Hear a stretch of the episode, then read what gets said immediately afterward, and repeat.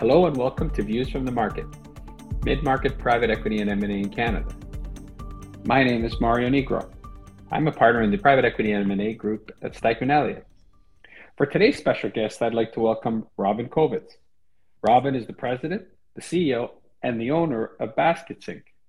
Baskits Inc is a brand that many of you know, particularly uh, uh, Canadians in the audience. Uh, uh and I'd like to welcome Robin. And uh, Robin, we're excited to have you join us. Thank you. Thanks so much for having me. It's great to be back in touch.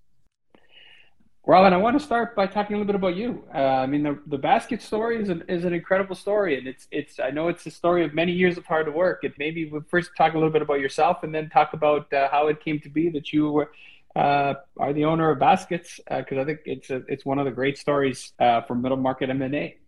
Aw, thanks so much. Well, I was born and raised in Calgary, Alberta, and I grew up with a family business. So, sort of evenings and weekends, I grew up sort of watching my father, and we were meat manufacturers, so like protein um, hamburger manufacturers and distributors. Um, I moved up to Toronto to go to Queens, and there I studied commerce and I worked in investment banking. Uh, and then from there, I went to Harvard, did an MBA, and worked in private equity thereafter. And then I reached the ripe old age of 30, which is, I think, when I originally met you, Mario and I couldn't, you know, I wanted to become a mom, but I couldn't figure out how I would also still work in private equity where, you know, my competitive advantage had always been being at my desk longer than everybody else. Um, and so I, long story short, decided to leave my career before it was COVID cool because I wanted to work from home. Uh, and I wanted to try and find a small business that I would buy with my life savings and a loan and from my parents and uh, see what I could do with it. And so I actually spent almost four years searching for the right business. Um, and that was the time I think when I reached out to you as the king of the search fund paperwork. Um, and I met with hundreds of entrepreneurs in the GTA, uh, toured hundreds of different businesses to find the right one.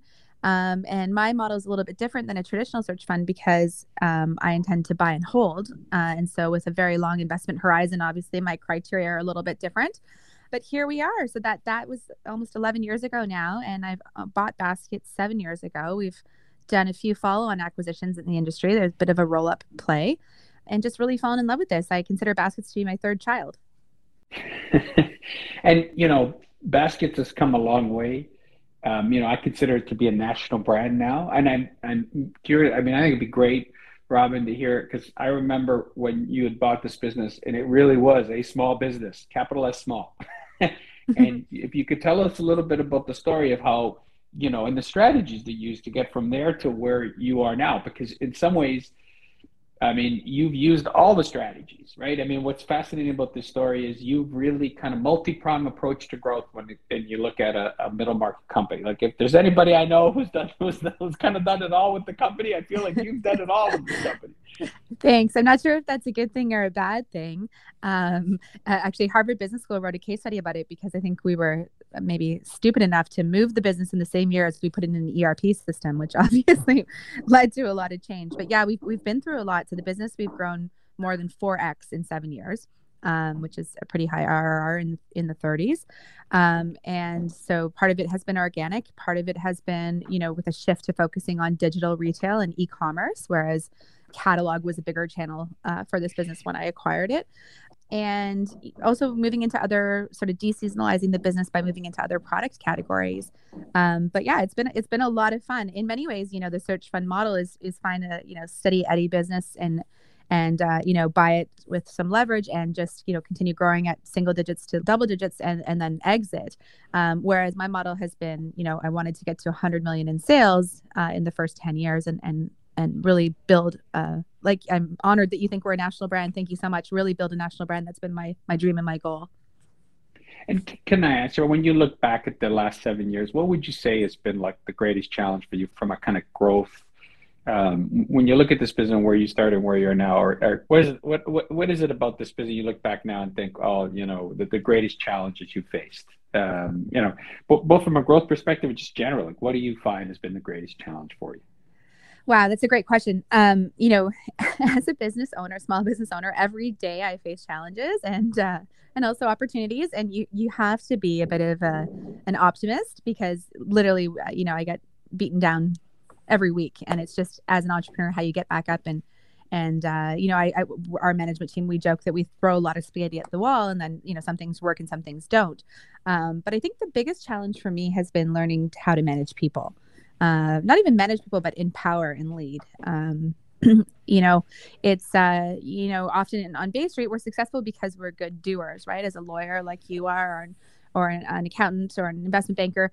Um, but I think you know to build a business or to build a brand, uh, you need to build a team, uh, and to do that, you need to you know build something bigger than yourself. Um, and so that shift in mindset from you know putting my head down and doing a spreadsheet or you know reading a contract to actually you know motivating, retaining, teaching, training p- other people to to execute my vision and and have it be a shared vision has been a real shift. And, and it was actually something I, I identified early on that I wasn't great at. And so I hired a bunch of supporting coaches to help me grow into becoming a better CEO and and really my strategy behind all of the growth is to take care of my people. I think a lot of business leaders uh, focus on profit at all costs, and I think that's absolutely backwards. I think if you focus on your people, your customers, your employees, that everything else will follow. Uh, so we always do the right thing. If there's anything wrong, you know, obviously we we execute at a very high level. But if anything ever went wrong with one of our deliveries, we replace it, no questions asked, money back, you know, whatever.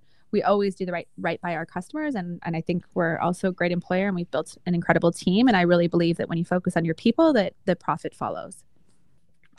Uh, Robin, one of the things that's been uh, really great about uh, your business is seeing how you've really grown the the used the digital strategy to grow the business. And I, um, you know, as a user of your of your product, uh, uh, particularly online, it's been uh, incredible to see how you've used a digital strategy to grow the business. I wonder if you could tell us a little bit more about how you've taken this business from from where it was to where it is today, and and the kind of the, the importance of the digital strategy and its use.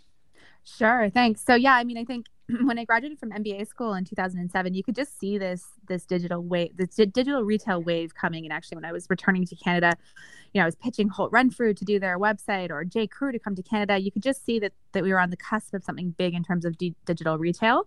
So when I bought Baskits in 2014, I, I thought there was a real opportunity to sort of transition an old fashioned catalog business that had you know great reputation and good product base and and and customer base into like a real digital retailer powerhouse. Um, and uh, i think we've seen with you know the rise of shopify and the fall of of the bricks and mortar retailer um, that you know digital retail is the channel that's here to stay.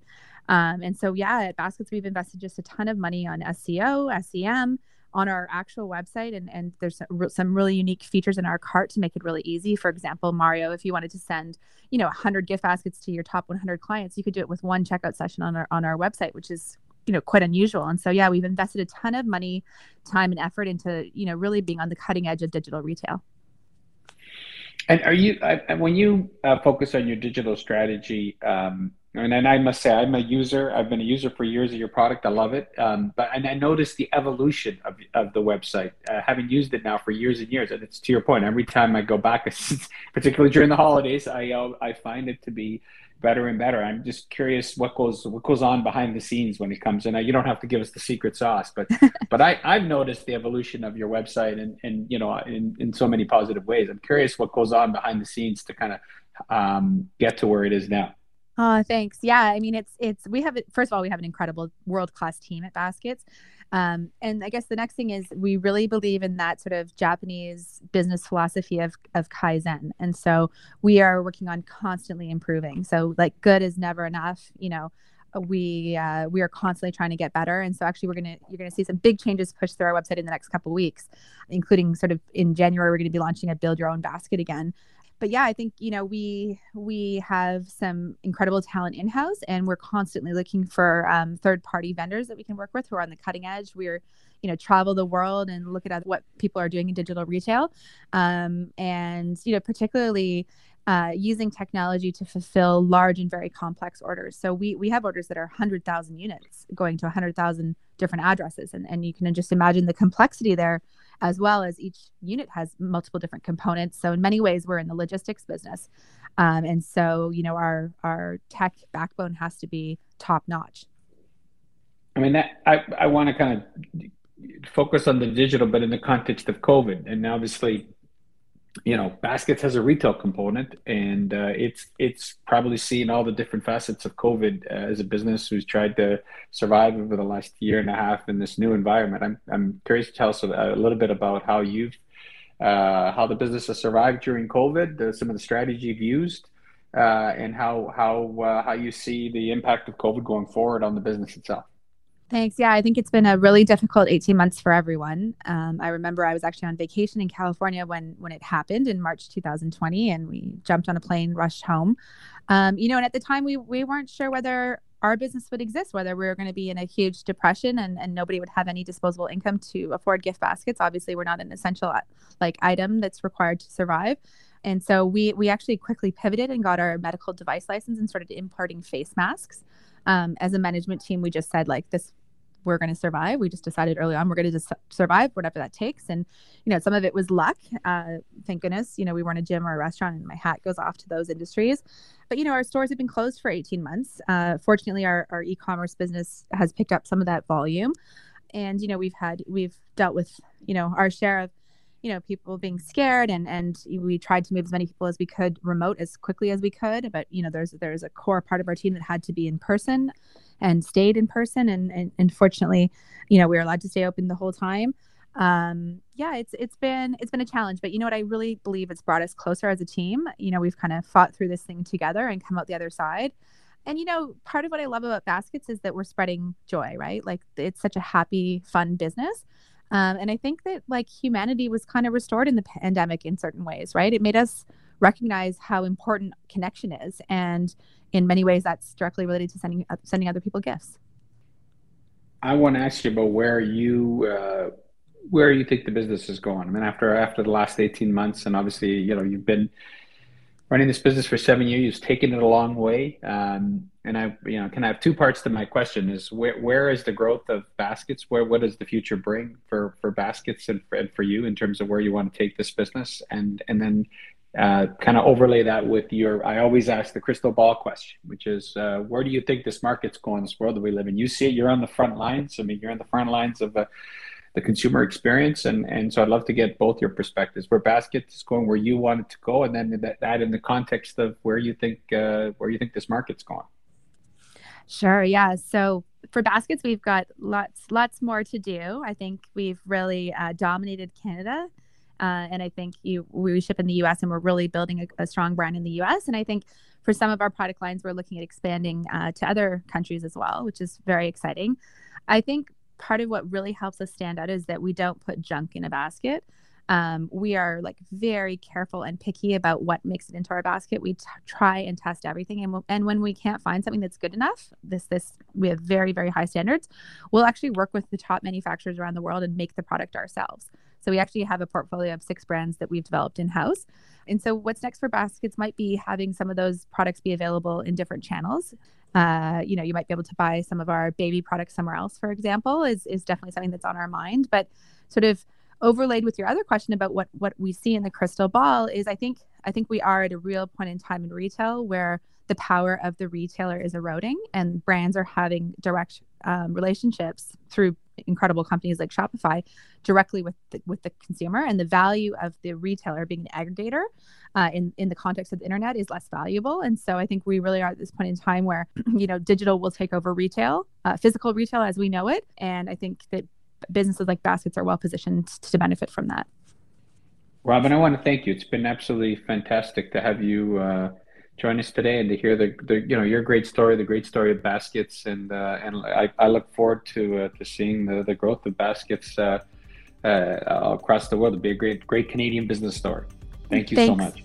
Thanks so much for having me, Mario. And I just wanted to say that um, you know you have been such a godfather in this business of you know such a huge support to all the searchers and and such a legend in Canada for the search industry. And it's just an absolute pleasure to have known you over the last little bit and, and to be on your show. Thanks so much.